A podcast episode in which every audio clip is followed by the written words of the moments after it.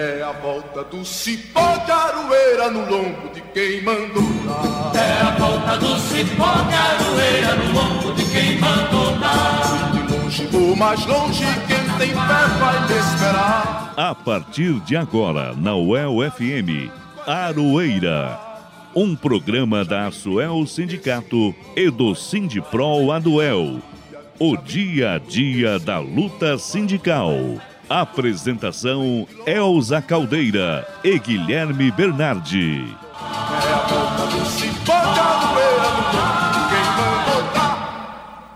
No ar, mais uma edição do programa Aroeira. É a volta do cipó de Aroeira no lombo de quem mandou dar. É a volta do cipó de Aroeira no lombo de quem mandou dar. Boa tarde, ouvintes da UEL FM. Eu sou a Elza Caldeira e é muito bom estar aqui com vocês.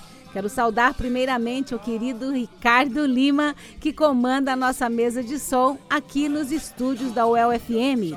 E também ao jornalista Guilherme Bernardi, que é meu parceiraço aqui na produção e apresentação do Aroeira. E aí, Gui, como é que tá hoje? Tudo certo, Elza, tudo certo por aqui. Lembrando que hoje nós vamos apresentar a edição de número 156 do Aroeira, um programa que traz as informações dos trabalhadores e das trabalhadoras de Londrina e região. Marinheiro, marinheiro, marinheiro, quero ver você no mar. E vamos aos destaques desta edição. É a volta do cipó de Aroeira no lombo de quem mandou. Como reação a pichações racistas e fascistas encontradas em um banheiro da universidade, nessa quinta-feira, dia 12, a comunidade realizou uma marcha antirracista e pela diversidade. Grupo de apoio criado pela SETI para tratar das carreiras dos docentes e técnicos das universidades do Paraná continua se reunindo. O presidente do Sintemar, que é membro da comissão, José Maria Marques, explica como está o trabalho deste grupo de apoio. Database. Nesta sexta-feira, dia 13, sindicatos de servidores públicos realizaram uma plenária regional do Fórum das Entidades Sindicais para discutir a database. Essa plenária foi realizada aqui em Londrina, no Centro de Vivência do SindiprolAduel. Estudantes militantes do Levante Popular da Juventude encabeçam chapa única para a eleição do Diretório Central dos Estudantes, o DCE. A votação será semana que vem, nos dias 17 e 18 de maio.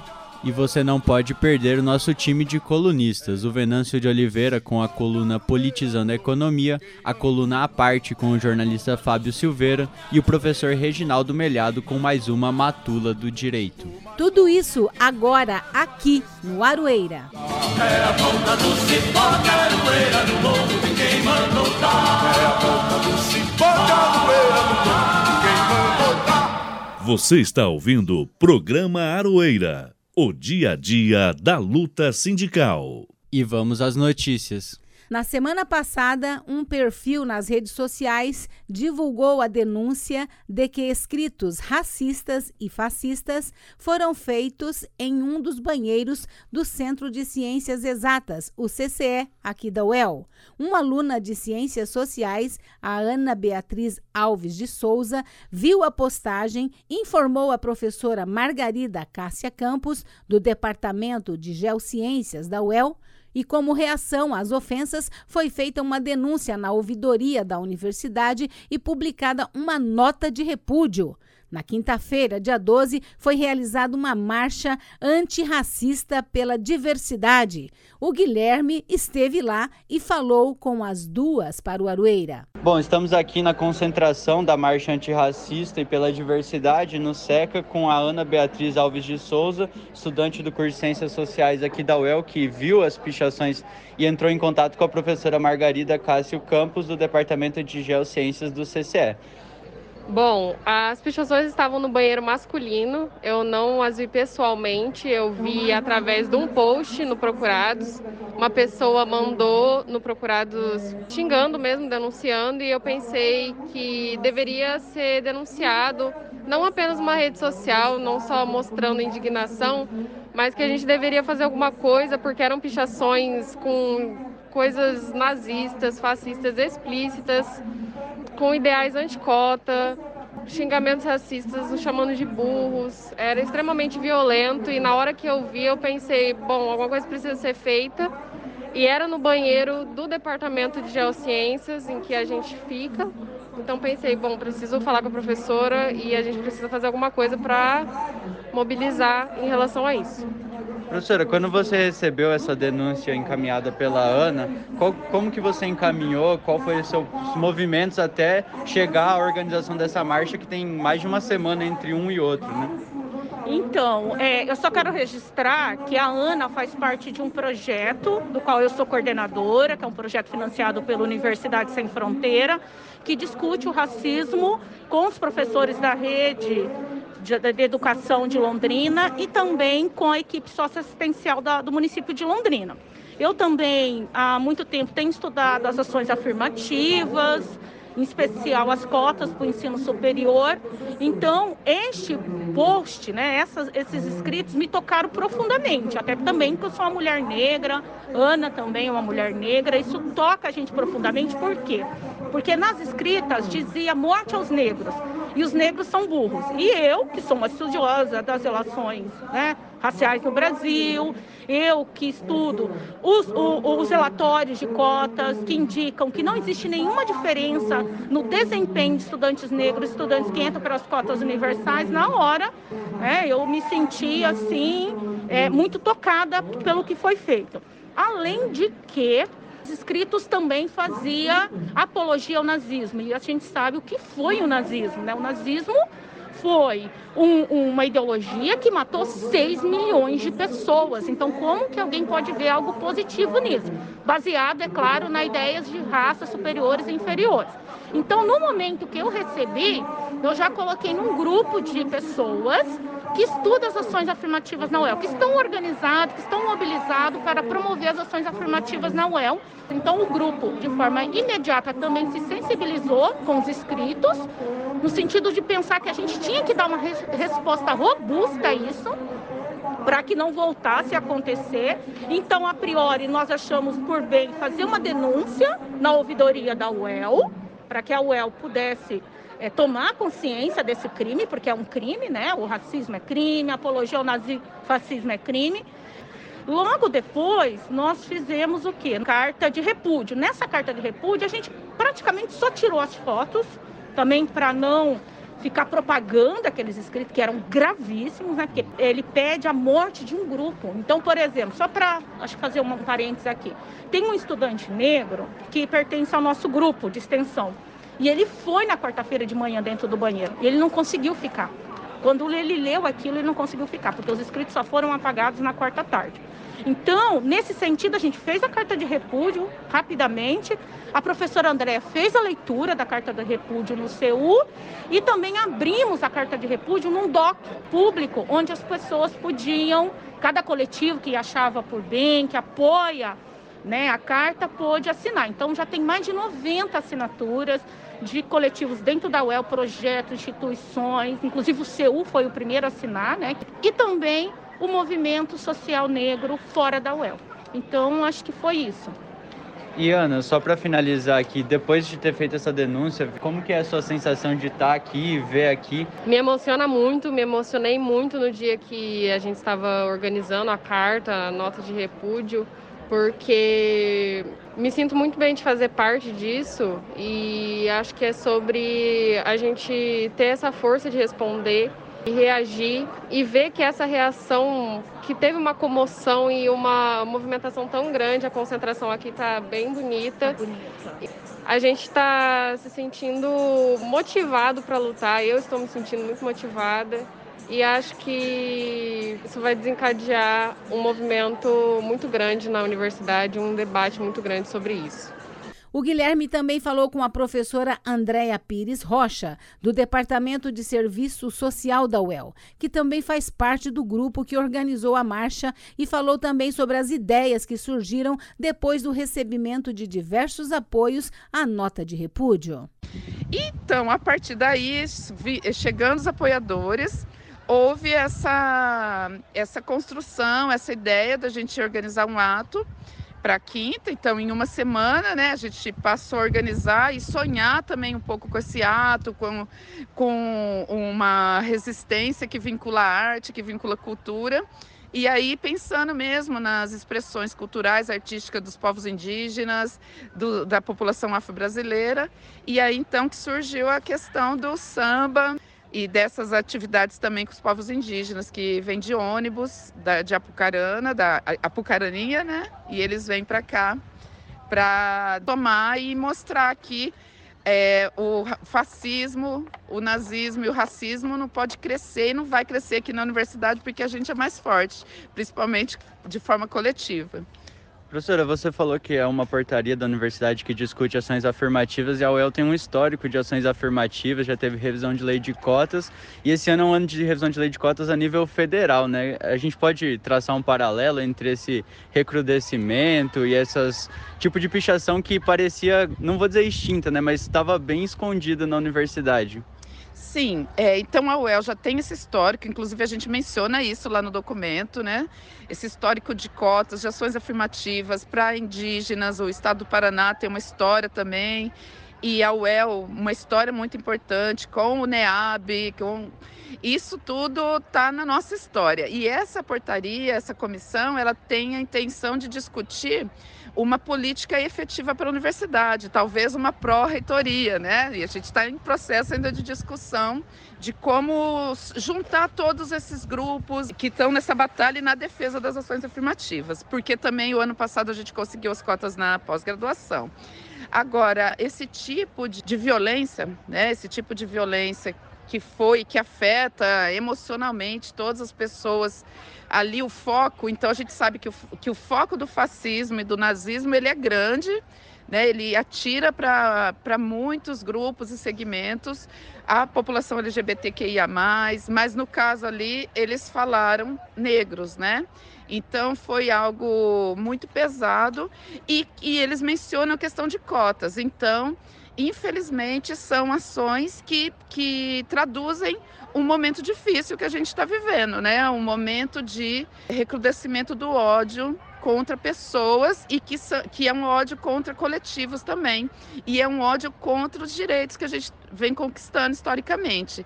E se a gente fala de ódio aos negros, a gente também está falando de ódio à classe trabalhadora, porque a maioria da população brasileira é negra, né? Então junta aí, por isso que a gente também faz essa discussão pela diversidade no ato. Então é pela luta antirracista e pela diversidade. Mais alguma coisa, professora, que você gostaria de comentar? Não, acho que é agradecer, né? Agradecer o apoio de vocês cobrirem aqui, tá vendo, né? A gente está no início aqui, já tem gente, os estudantes estão chegando. Então agradecer mesmo, e vamos seguir, né? A luta não vai parar aqui hoje. Pauta é o que não falta. A concentração foi realizada na Praça do Centro de Educação, Comunicação e Artes da UEL, o SECA, e a marcha foi até o restaurante universitário, o RU, onde foram realizadas atividades culturais indígenas e um show de protesto com Cecília Bandeira, também o Samba do Sereno. Se quiser ver fotos da manifestação, procure as redes sociais do SindiprolAduel.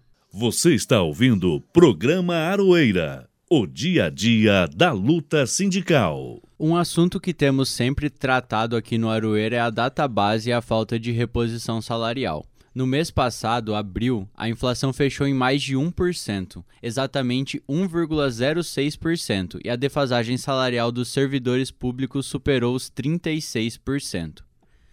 Além de não repor a inflação dos últimos anos, recentemente o governo Ratinho Júnior anunciou um auxílio alimentação de R$ 600 reais para algumas categorias, dentre as quais não estão docentes e técnicos das universidades. Os sindicatos se mobilizaram e pressionaram a Superintendência Geral de Ciência, Tecnologia e Ensino Superior, a SETI, e o governo para discutir a reposição salarial e o tratamento isonômico de todas as categorias. Dessa pressão, foi realizada uma reunião e a SETI apresentou como resposta entre aspas, porque não tivemos nenhum avanço até agora, a formação de um grupo de apoio que visa apresentar pré-propostas para as alterações dos planos de cargos, carreiras e salários, o PCCS, de docentes e técnicos aqui das universidades. E muitos servidores aqui das universidades têm perguntado sobre o que tem sido feito pelo grupo de apoio. Lembrando que são apenas 2 os representantes de sindicatos nele. O Ronaldo Gaspar, do SindiprolAduel, que representa os docentes, e pelos técnicos o presidente do Sintemar, o José Maria Marques, que foi procurado pelo Aroeira e explicou o que esse grupo está fazendo. Vamos ouvir. Tem um grupo de apoio formado pela SETI para elaborar uma pré-proposta de alteração das carreiras docente e técnica para ser encaminhada ao grupo de trabalho criado pela Casa Civil. Esse grupo de apoio, que não tem resolução, não tem nada, que o nomeou, apenas indicações, ele se debruçou em temas que não implica em impacto financeiro. Por exemplo, a diminuição dos 7 anos para 3 anos para a primeira promoção, o aumento de níveis da nossa tabela salarial, da tabela dos técnicos. Lembrando que a carreira docente não será alterada em absolutamente nada, a não ser a proposta de melhorar o percentual do incentivo à titulação. Como o governo não concedeu aos servidores o auxílio alimentação, trabalha-se com o teto desse auxílio para poder fazer essa alteração. Lembrando também que, ao se alterar a tabela salarial e o percentual do incentivo à titulação dos docentes, esse benefício ele é estendido aos aposentados e aposentadas. Não existe uma proposta pronta, ainda não tem nada pronto, apenas discussões, elaboração de textos, mas ainda não tem nada definido. E lembrando de novo que esse grupo de trabalho não tem o condão de elaborar uma proposta final para ser aprovada. Tudo vai passar pelo crivo deste grupo de trabalho formado pela Casa Civil, que é composto por membros da própria Casa Civil, da Secretaria de Planejamento, da Secretaria de Fazenda, da Secretaria de Administração e Previdência. Então, primeiro a gente vai fazer esse trabalho e depois fazer a discussão com eles. Mas nada assim está pronto ainda, tá bom? Ainda tem um caminho a ser percorrido. Elza, esse grupo aí, pelo que eu tenho acompanhado, teve uma reunião na terça-feira do SindiprolAduel com os docentes, está discutindo coisas que só interessam ao governo, né? Aparentemente nenhuma resposta às carreiras, nenhuma proposta de reposição salarial e algumas breves mudanças que os sindicatos até estão participando para denunciar possíveis prejuízos e não para ajudar o governo, até porque a gente sabe que nessa conjuntura você participar de um grupo com maioria do governo não pode sair coisa boa, né? Exatamente, Guilherme. O Zé Maria falou em off pra gente, né, na entrevista, que surgem aí vários comentários de que esse grupo de apoio pode estar colaborando para a reposição salarial, mas é importante deixar bem claro aqui que não é isso e que até agora não tem novidade nenhuma, gente. E quem vai definir isso vai ser a Casa Civil. Como acabamos de ouvir e temos falado no programa, é difícil que os servidores públicos consigam algo sem pressionar o governo Ratinho Júnior.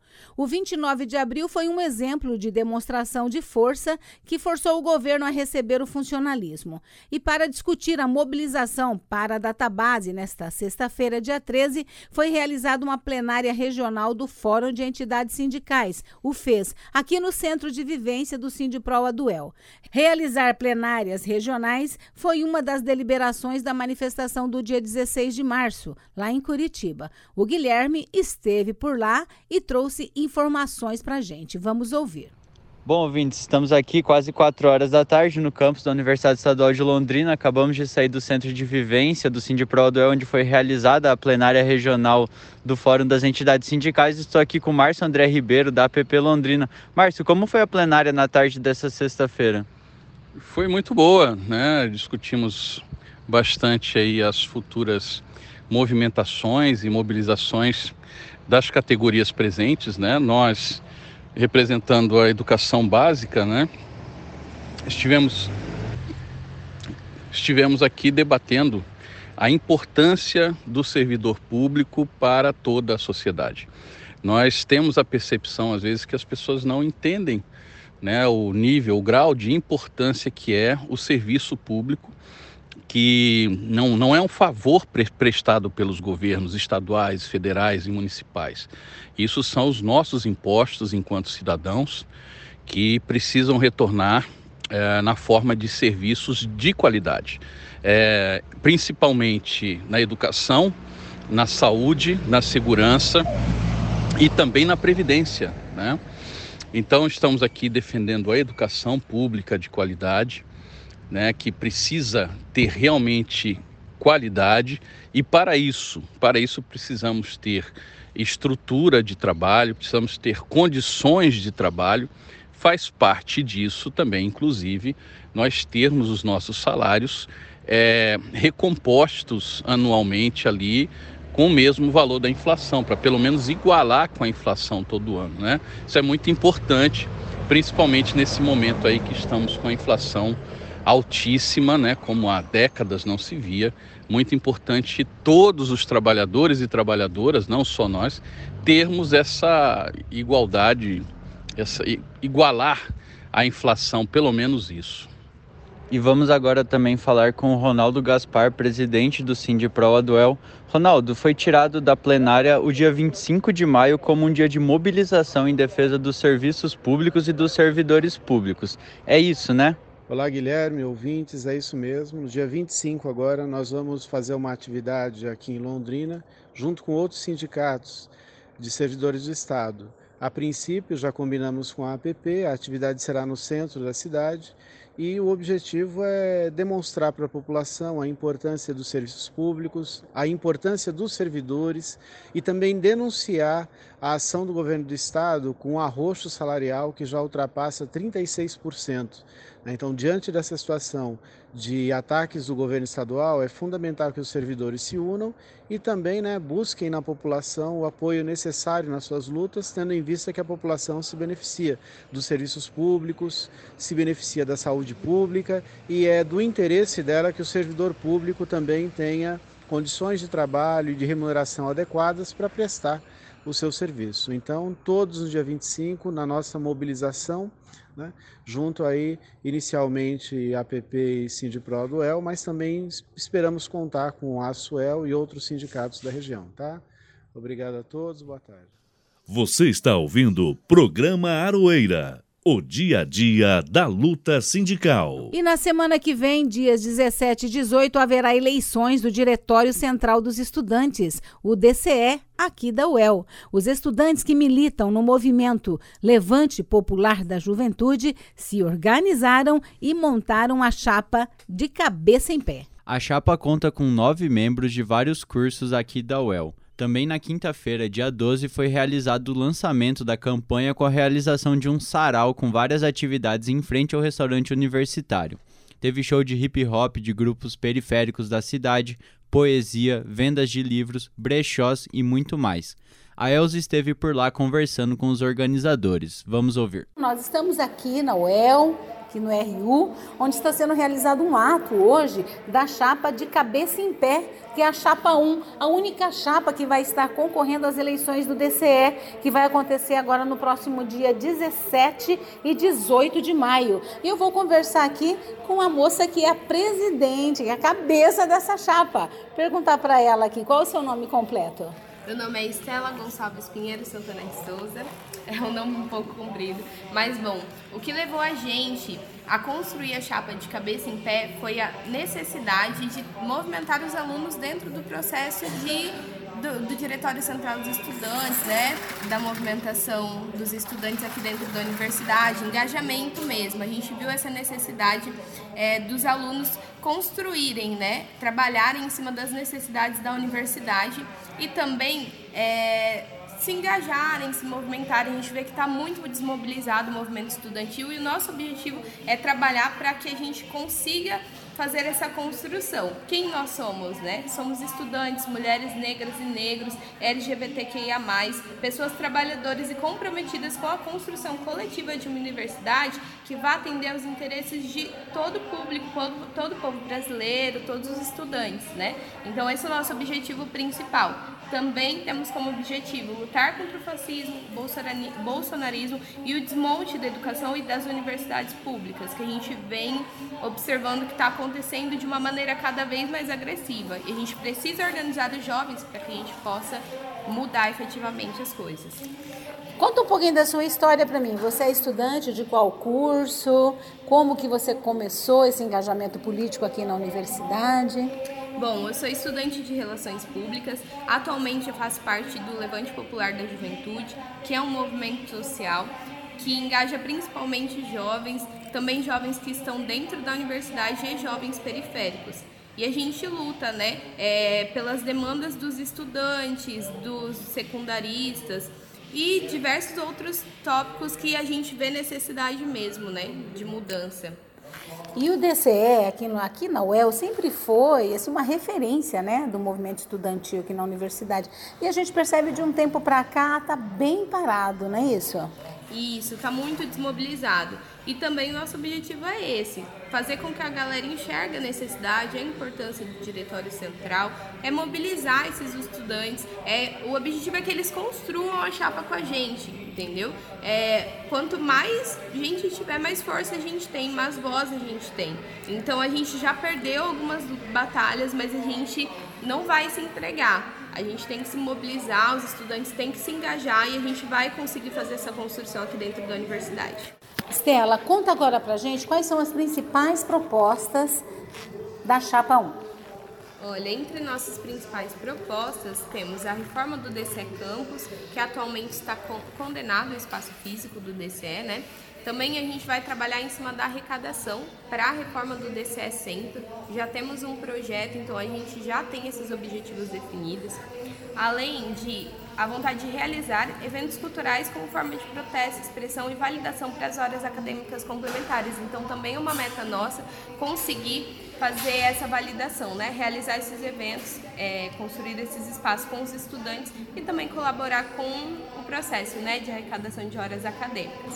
Também a gente quer construir um acervo virtual e físico permanente da memória do movimento estudantil da UEL, que é um movimento muito forte, né? E a gente também quer trabalhar com a realização de seminários, né, de organização, auxiliando os estudantes na organização dos centros acadêmicos e dos diretórios acadêmicos. Além de também trabalhar em cima da continuidade, da regularidade de assembleias, né, conselhos deliberativos, plenárias e reuniões estudantis, de forma que a gente contemple todos os centros. Além de puxar para frente também as mobilizações permanentes, incluindo passagens e salas, panfletagens, divulgação dos eventos no DCE e de mais entidades da UEL. Também como objetivos temos as reformas dos CAs, que já existem, né? E também concessão de espaço físico para os centros que ainda não possuem um CA. Muito bem, então chama aí o pessoal para estar votando dia 17 e 18 de maio. Explica como vai ser essa votação. Então, galera, a votação vai ser dia 17 e 18, vai ser aqui no restaurante universitário. Normalmente a gente tem também dentro dos centros, né, o espaço de votação, porém acredito que esse ano vai ser só no restaurante universitário. Vai ser o dia inteiro, então a galera que puder se mobilize para ir lá votar, fazer essa votação, participar da eleição é muito importante para dar legitimidade ao processo. Gravar com a Letícia Freitas, ela que é representante do Levante Popular da Juventude aqui em Londrina. Letícia, e o Levante chegou, né, nesse ponto tão importante aqui na cidade, município de Londrina. Agora concorrendo à chapa do DCE, chapa única, né? O que isso representa para o Levante Popular, Letícia? Elza, nós sempre tivemos essa vontade, né, de fazer essa construção do Diretório Central dos Estudantes, já disputamos as eleições antes, já fomos gestão em anos anteriores aqui na UEL, e a gente sempre traz essa perspectiva da cultura, né, como forma de protesto e também como forma de participação política. Então a gente está promovendo um evento aqui hoje, que tem a galera do rap, vai ter performance drag queen, tem uma galera colando e... muito massa, assim, a contribuição dos nossos parceiros também, que fizeram isso acontecer, contribuíram para que isso acontecesse, e esperamos aí um processo de mobilização permanente também a partir de agora na universidade, que é tão necessário para a gente barrar aí os ataques que a gente vem sofrendo em relação à educação, né? Letícia, mas a responsabilidade aumenta bastante a partir do momento que assume a chapa do DCE, que é um movimento muito importante para o movimento estudantil e de uma forma geral, né? Sim, Elza, e nós sempre tivemos essa responsabilidade com o movimento estudantil, né? Sempre tivemos presente, promovendo mobilizações, construindo organização de base na universidade. Agora é um instrumento a mais também para somar nesse processo que a gente sempre construiu. Então, a responsabilidade aí, estamos de consciência tranquila de que vamos tocar esse processo da melhor forma possível. Por meio do Levante Popular da Juventude, movimentos sociais, sindicatos, têm conseguido trazer, né, o movimento estudantil para os eventos, para as passeatas, para as lutas, né, inclusive dos trabalhadores, né? E agora, à frente do DCE, isso melhora ainda mais, né, Letícia? Sim, esperamos aprofundar essa relação aí com a cidade, né, dos estudantes com a cidade como um todo. Até porque nós estudamos numa instituição pública, numa universidade pública, que tem esse caráter, né, de estar produzindo conhecimento e também fortalecendo a sociedade como um todo e a classe trabalhadora. E nós temos aí várias propostas aí dessa atual chapa, como a reforma do DCE do Centro, que está abandonado, também aqui na UEL, e também outras lutas pela frente que não vão ser fáceis, né? Como que vocês pretendem viabilizar tudo isso? Olha, a gente sabe da dificuldade que a gente vai ter nessa construção, né? Tanto pela desmobilização que vem com as aulas remotas pós-pandemia, né? Que esse retorno agora. Então a gente está trabalhando também com coisas que concretamente a gente vai conseguir executar, né? Então essa proposta da reforma do DCE é algo que a gente quer construir, do DCE Campus, que está praticamente interditado, tem umas partes do teto caindo e tal. Então a gente vai buscar construir isso junto também à institucionalidade da universidade, que tem o dever de garantir os espaços de organização dos estudantes. Em relação ao DCE Centro, a ideia é que a gente retome uma campanha de arrecadação para fazer uma reforma que já tem um projeto pronto. Então, para ali ser um espaço que comporte eventos culturais, comporte sala de estudos e, enfim, né? Aqui sirva também para o movimento estudantil, para os estudantes, mas para a sociedade como um todo. Então, a gente tem essa visão que a gente deve começar essa campanha de arrecadação para ela ser continuada também após essa gestão de um ano, né? Muito obrigada, Letícia Freitas, aqui, que é representante do Levante Popular, nessa chapa tão importante aqui do DCE. Vamos conversar agora com mais um membro da chapa que vai compor o DCE aqui na Universidade de Londrina. Qual o seu nome completo? Boa noite, Elza. Eu sou o Guilherme Souza. Guilherme, você é estudante de qual curso? Eu sou de Filosofia, estudo Filosofia, represento o CA também, Centro Acadêmico, e estamos na luta aí, aqui dentro da universidade, fora também. O que representa para você fazer parte dessa chapa, né? Chapa única do DCE aqui na UEL, o DCE que estava tão abandonado, né, aí no decorrer do tempo. O que significa para você estar fazendo parte de todo esse movimento? Bom, Elza, a gente veio de um momento muito complicado, que foi a pandemia, né, de Covid-19.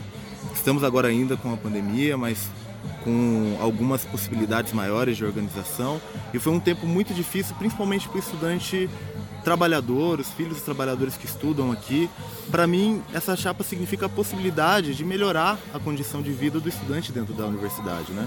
Eu fui criado aqui em Londrina, vivi a vida inteira aqui, passei pelos processos de trabalho, de vestibular. A gente passa a compreender, né, como funcionam as necessidades dos estudantes, e vamos tentar com a chapa agregar mais estudantes que com certeza têm demandas atuais, como foi falado pela camarada Letícia. Há diversos CAs nesse momento sem espaço físico, ou seja, os alunos mal conseguem se organizar, né? E se você pensa a situação de um aluno de renda baixa, né, que é filho de trabalhadores, etc., a situação piora mais ainda, né? Então a gente confia na aliança com esse estudantado para conseguir melhorar essas condições aqui. Qual que é o maior desafio que você acha diante dessa gestão a partir de agora?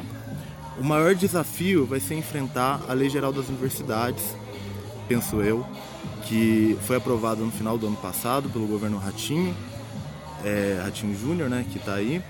E essa lei basicamente vai destruir cursos como o meu, né? Cursos que não têm uma lucratividade alta, por exemplo, né? O curso de filosofia, que são cursos importantes para criar um senso crítico geral, formam pessoas que vão trabalhar com jovens, que vão trabalhar a moralidade, vão constituir parte da sociedade, né?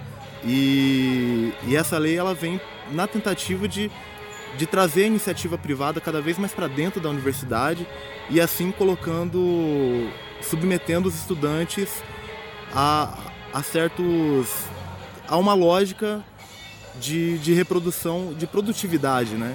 Que tira muito da reflexão, né? Do pensar, né? Sim, sim. Então, tira a autonomia financeira da universidade, né? Então, a gente pensa afeta como um todo os espaços, e ainda mais vindo da pandemia, muitos cursos ainda têm trabalham com EAD e tal. Dentro disso entra muitas questões complicadas que a gente quer debater com os alunos, quer sentar, quer ver quais são as demandas e dentro disso formar uma luta forte contra a LGU e contra o atual governo Bolsonaro também. Vale lembrar que a eleição para o DCE será nos dias 17 e 18 de maio e mesmo tendo apenas uma chapa, é importante que todos os estudantes votem. As urnas serão colocadas em frente ao RU. Música e resistência, quando as relações de trabalho se transformam em canções. Então, Gui, participando do sarau lá na quinta-feira, com o pessoal, né, que está concorrendo o DCE, eu senti uma coisa tão boa, sabe? Tipo assim, sabe quando você acredita no potencial da juventude, que a juventude organizada pode ajudar até mudar esse país? E a gente sabe, isso já aconteceu no passado, né? E por que não pode acontecer de novo? Por isso é que eu escolhi essa música, que se chama Em Cada Canto de Minas, com a Bruna Calvino. Uma canção que fala da importância do resistir, do se indignar e do lutar.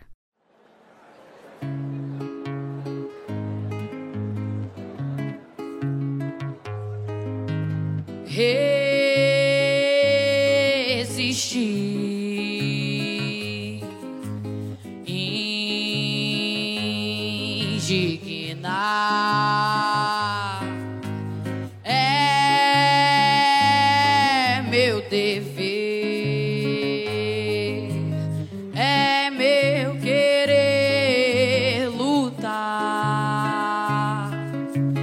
Todo dia eu levanto querendo me transformar em uma nova pessoa, pra realidade mudar.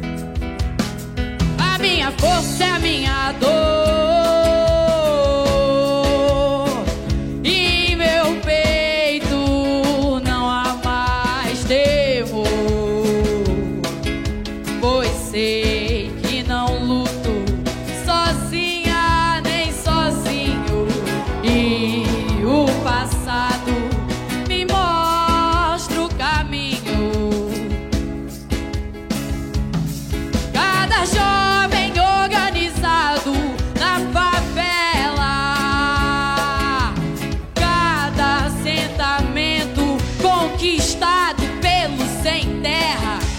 Cada um que declara guerra ao capital. Cada mulher que sabe que o seu papel na luta é vital. Cada canto de Minas, o mesmo canto de luta. Cada canto encanta quem escuta. Cada canto de Minas, o mesmo canto de luta. Cada canto encanta quem escuta. Cada canto de Minas, o mesmo canto de luta. Cada canto encanta quem escuta.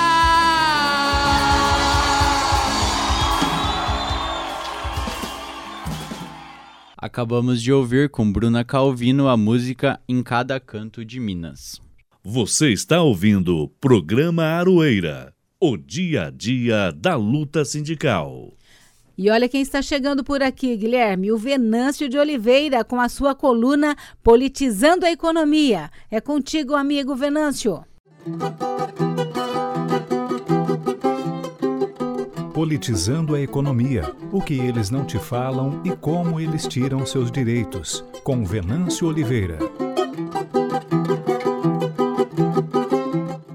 Petrobras tem lucro extraordinário no trimestre desse ano. Bolsonaro coloca ministro que defende privatização da estatal. Olá, caros ouvintes da Aroeira, quero falar desses fatos econômicos sob a ótica da economia política. A Petrobras teve um lucro histórico de 44,5 bilhões em um trimestre. Porém, grande parte desse lucro vai para o mercado, vai para os acionistas. Pois eles são merecedores? Ora, essa administração, com a lógica do mercado, que está adequada aos preços internacionais, é a mais racional? Não, eles estão ganhando em cima da gente. A Petrobras, não a Petrobras como empresa pública, mas os acionistas da Petrobras estão ganhando em cima dos preços exorbitantes que estão muito acima dos seus custos de produção. Esse valor deveria ser repassado para o governo, que é seu sócio majoritário, pois era uma empresa de natureza pública. A Petrobras é nossa, mas para alguns poucos capitalistas que estão ganhando à custa de todo brasileiro. O lucro é um excedente ante os custos, uma margem, não é natural. No fundo, o que reveste o lucro é uma ideologia da desigualdade, investimento passado que deve submeter o trabalho presente. Isto é, o lucro tem um conteúdo social. Trabalhamos para produzir lucro. Segundo o NUPEA, que mede o custo de vida aqui na cidade de Londrina, aquele que ganha um salário mínimo trabalha até 111 horas,3 para comprar a cesta básica no mês, que é o custo atual, mais ou menos R$ 612. E é esse o valor que é transferido para algumas pessoas que trabalharam algumas horas para ganhar parte dos 44,5 bilhões. Isto é, a gente trabalha, são muitas horas somadas de todos os trabalhadores, que vai para o preço do gás, que vai para a comida que precisou do diesel que entrou nessa conta da cesta básica. O governo do Bolsonaro e de Guedes é o da autoconcentração de renda, pois essas cifras extraordinárias equivalem ao trabalho de milhões de brasileiros. E ainda querem privatizá-lo, dar esse excedente exclusivamente na mão dos capitalistas. Porque hoje, um pouco fica com o governo. Agora eles querem dar tudo para esses capitalistas. E com essa toada que assumiu o novo ministro de Minas e Energias. Adolfo Sachsida defendeu a privatização da lucrativa empresa pública que hoje é de capital misto, a Petrobras. Isso, Adolfo Sachsida é o novo ministro de Minas e Energias. Primeiro é importante resgatar um pouco o que representa, o que é a origem desse economista que assumiu como ministro. E quais são os interesses que esse economista defende? Ele é da economia de Guedes, ele foi assessor da equipe econômica de Guedes antes de assumir como ministro. Ele vem fazendo um trabalho magistral em desvalorizar a moeda, estancar a economia e colocar o país na crise, junto com essa equipe do Guedes. Dentro da toada do neoliberalismo conservador, Sachsida, o Adolfo Sachsida, ele é originário de Londrina. Como bem colocou o professor Ricardo Costa de Oliveira, ele é mais um servidor privatista e bebeu da confusão do olavismo que permeia a nossa cidade hoje e confundem muitas pessoas, semeando o caos e uma noção completamente desorganizada da vida, terraplanista e conservadora e com defesa dos interesses de alguns poucos. E como bom privatista, Sachsida, o atual ministro de Minas e Energia, defende os interesses dos monopólios financeiros e, junto com Bolsonaro, semeiam a confusão da ideologia neoliberal, que critica a Petrobras pública como se fosse culpa dela o aumento dos preços.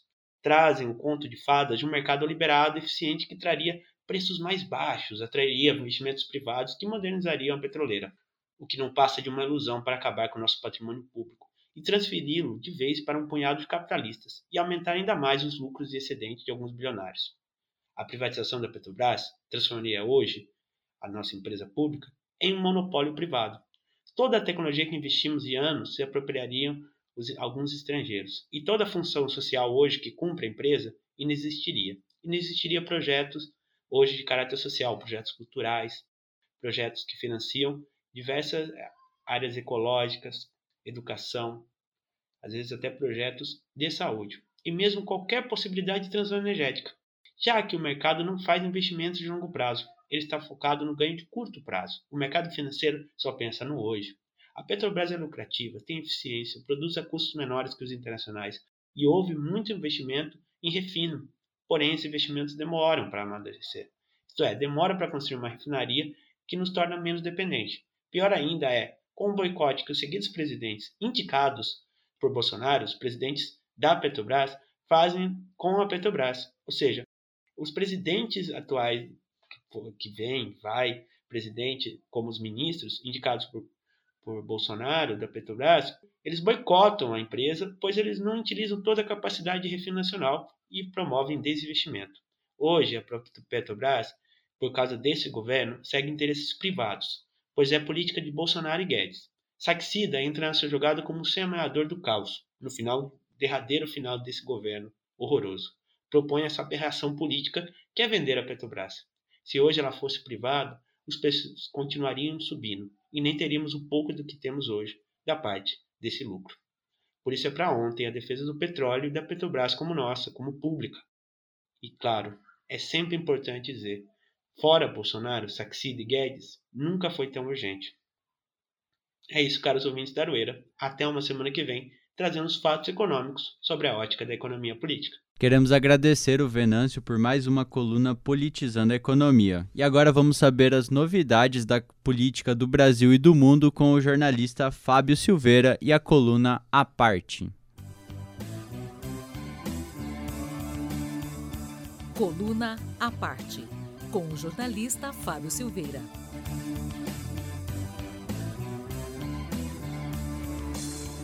Olá amigos, olá amigas, olá amigues também.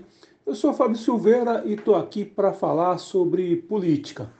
Nessa semana eu quero destacar que o presidente Jair Bolsonaro finalmente tratou publicamente de um assunto que ele tem evitado bastante. Bolsonaro falou sobre economia. Bom, por que é importante Bolsonaro ter falado sobre economia? Porque até aqui ele tem tentado fugir desse debate, já que o governo Bolsonaro não tem muita coisa boa para mostrar no campo da economia. Bom, eu não sou economista, mas qualquer pessoa que frequente um supermercado ou que precise abastecer o tanque ou comprar um gás de cozinha, todo mundo já percebeu aí que as coisas, os preços estão subindo, que nós estamos com a inflação que já passa de 2 dígitos, temos um desemprego que é recorde, temos juros altos, enfim, a situação financeira do país não está nada boa. E não está nada boa principalmente para o trabalhador. Isso aqui não é uma coluna sobre economia, mas tem um último dado que eu quero citar. Nessa semana saiu um levantamento mostrando que, pela primeira vez desde o Plano Real, um presidente da República vai entregar o salário mínimo para a próxima gestão com menos poder de compra do que ele recebeu. E este presidente é Jair Bolsonaro. Nem Michel Temer conseguiu essa proeza. Isso tudo ajuda a compreender por que Bolsonaro tem evitado, ele tem fugido do debate sobre economia, que é o debate principal da eleição desse ano, que é o que interessa para o brasileiro. O que interessa para o brasileiro comum, para o trabalhador, como eu, como tu que está me ouvindo, é se eu vou ter emprego, se eu vou conseguir comer, se eu vou conseguir ter dinheiro para fazer as coisas, né? Porque também a gente não quer só comida, né? A gente também quer diversão e arte. Essa é a questão principal. E para fugir desse debate, Bolsonaro tem lançado aí várias cortinas de fumaça. Uma hora ele inventa de dar a graça, de dar o perdão lá para o deputado que fez ameaças graves ao Supremo Tribunal Federal. Outra hora ele vem com essa história das urnas eletrônicas, que aliás é um outro dado. Bolsonaro tem uma rejeição muito forte no país, exatamente pelo legado que ele está deixando. Essa tragédia na economia, fora as mortes na Covid, que é outra tragédia, mais de 660 mil mortos no Brasil. Bolsonaro tem se pautado, tem criado várias cortinas de fumaça para tentar esconder toda essa obra dele, que é muito ruim para a maioria, para a esmagadora maioria dos brasileiros. E aí, né, na perspectiva aí de perder a eleição, ele está querendo colocar o quê? A culpa nas urnas. Nesse sentido, e assim, ainda que Bolsonaro tente inventar um monte de situações para fugir do debate econômico, nessa semana ele foi obrigado a falar sobre isso. E qual foi a fala de Bolsonaro? Bom, como sempre, ele adotou aquela estratégia Homer Simpson. Sabe o Homer Simpson, aquele personagem do desenho animado Simpsons? É aquele negócio, a culpa é dele, ele coloca em quem ele quiser. E aí Bolsonaro tenta fugir do debate da questão do preço dos combustíveis, do gás, jogando a culpa na Petrobras, né, omitindo que ele, como presidente, e que responde pelo sócio majoritário da Petrobras, que é o Estado brasileiro, ele poderia mudar essa política de preços da Petrobras para enfrentar esse problema de combustíveis e gás muito caro, que estão encarecendo os preços de tudo pelo país afora. Enfim, ele tenta fugir, até trocou o ministro de Minas e Energia para tentar fugir desse debate. O ministro já chegou prometendo uma coisa que é absurda, porque quebraria o país, né, empobreceria o país, ajoelharia o país, que é vender a Petrobras. Enfim, é uma forma de Bolsonaro fugir desse debate. E com relação à inflação, Bolsonaro pôs a culpa na guerra, pôs a culpa na inflação que tem acontecido em todos os países, mas que aqui no Brasil é mais alta do que em todos os lugares. Então a questão é essa, Bolsonaro daqui até a eleição, ele vai continuar jogando a culpa em tudo, menos dele, né? E na verdade a culpa por esta política econômica de fome, de miséria, que está acabando com o Brasil e com o trabalhador brasileiro, a culpa é toda de Bolsonaro. Até isso, essa tragédia que é o legado de Bolsonaro, ajuda a entender também por que ele está tentando ameaçar o golpe. Com esse legado, é difícil ganhar a eleição. E outra coisa, mesmo que Bolsonaro, ou melhor, ele vai tentar dar golpe, se ele vai conseguir outra coisa. Agora, mesmo que ele consiga dar golpe, sustentar este governo vai ser muito difícil, porque a vida das pessoas segue piorando. Esse é o meu recado dessa semana. Semana que vem estou de volta para falar um pouco mais sobre política. Muito obrigada, Fábio Silveira, por sua participação aqui no Aroeira. E chegou a hora de saber o que ele trouxe para a gente hoje. Eu estou falando do professor Reginaldo Melhado em mais uma coluna Matula do Direito. Matula do Direito, coluna de crítica jurídica pelos caminhos e descaminhos da lei, com o professor Reginaldo Melhado. Olá, ouvinte da UEL FM. A Matula do Direito desta semana comenta o caso do vereador Renato Freitas, sob risco de perder o mandato por quebra de decoro. O parlamentar é acusado de ter participado de uma manifestação no Largo da Ordem que terminou com um ato no interior da Igreja do Rosário, ali naquele local. Os manifestantes protestavam contra o homicídio de Durval Teófilo Filho, de 38 anos, no Rio de Janeiro. Essa pessoa foi morta pelo sargento Aurélio Alves Bezerra, que disparou 3 vezes a sua arma contra a vítima, imaginando que se tratava de um assaltante. Teófilo Filho chegava em casa durante a noite, foi apanhar chaves do portão no interior da sua mochila e o sargento Alves se confundiu, achou que se tratava de um assaltante e disparou contra ele. Disparou 3 vezes. Né? Talvez isso possa ser considerado até legítima defesa putativa, quando o agente imagina algo que não está ocorrendo, tem razões para isso, né? Mas a verdade é que a vítima era uma pessoa negra, né? Talvez se fosse um rapaz loiro, com roupa bem cortada, o sargento Aurélio Alves não imaginasse que se tratava de um assaltante. Isso é típico de racismo estrutural, né? O outro caso foi mais violento e mais grave ainda, porque o congolês Moise Kabagambi, de apenas 24 anos, foi duramente espancado, longamente espancado por 3 homens até a morte, né? Ele sofreu mais de 30 golpes com taco de beisebol. Depois de já caído, já sem sentido, foi amarrado e continuaram agredindo o rapaz até que ele perdesse a vida, né? Foi algo muito, muito brutal. E a manifestação, então, feita no Largo da Ordem, acabou por se dirigir até o interior dessa igreja, que no século XVIII era denominada Igreja de Nossa Senhora do Rosário dos Homens Pretos de São Benedito.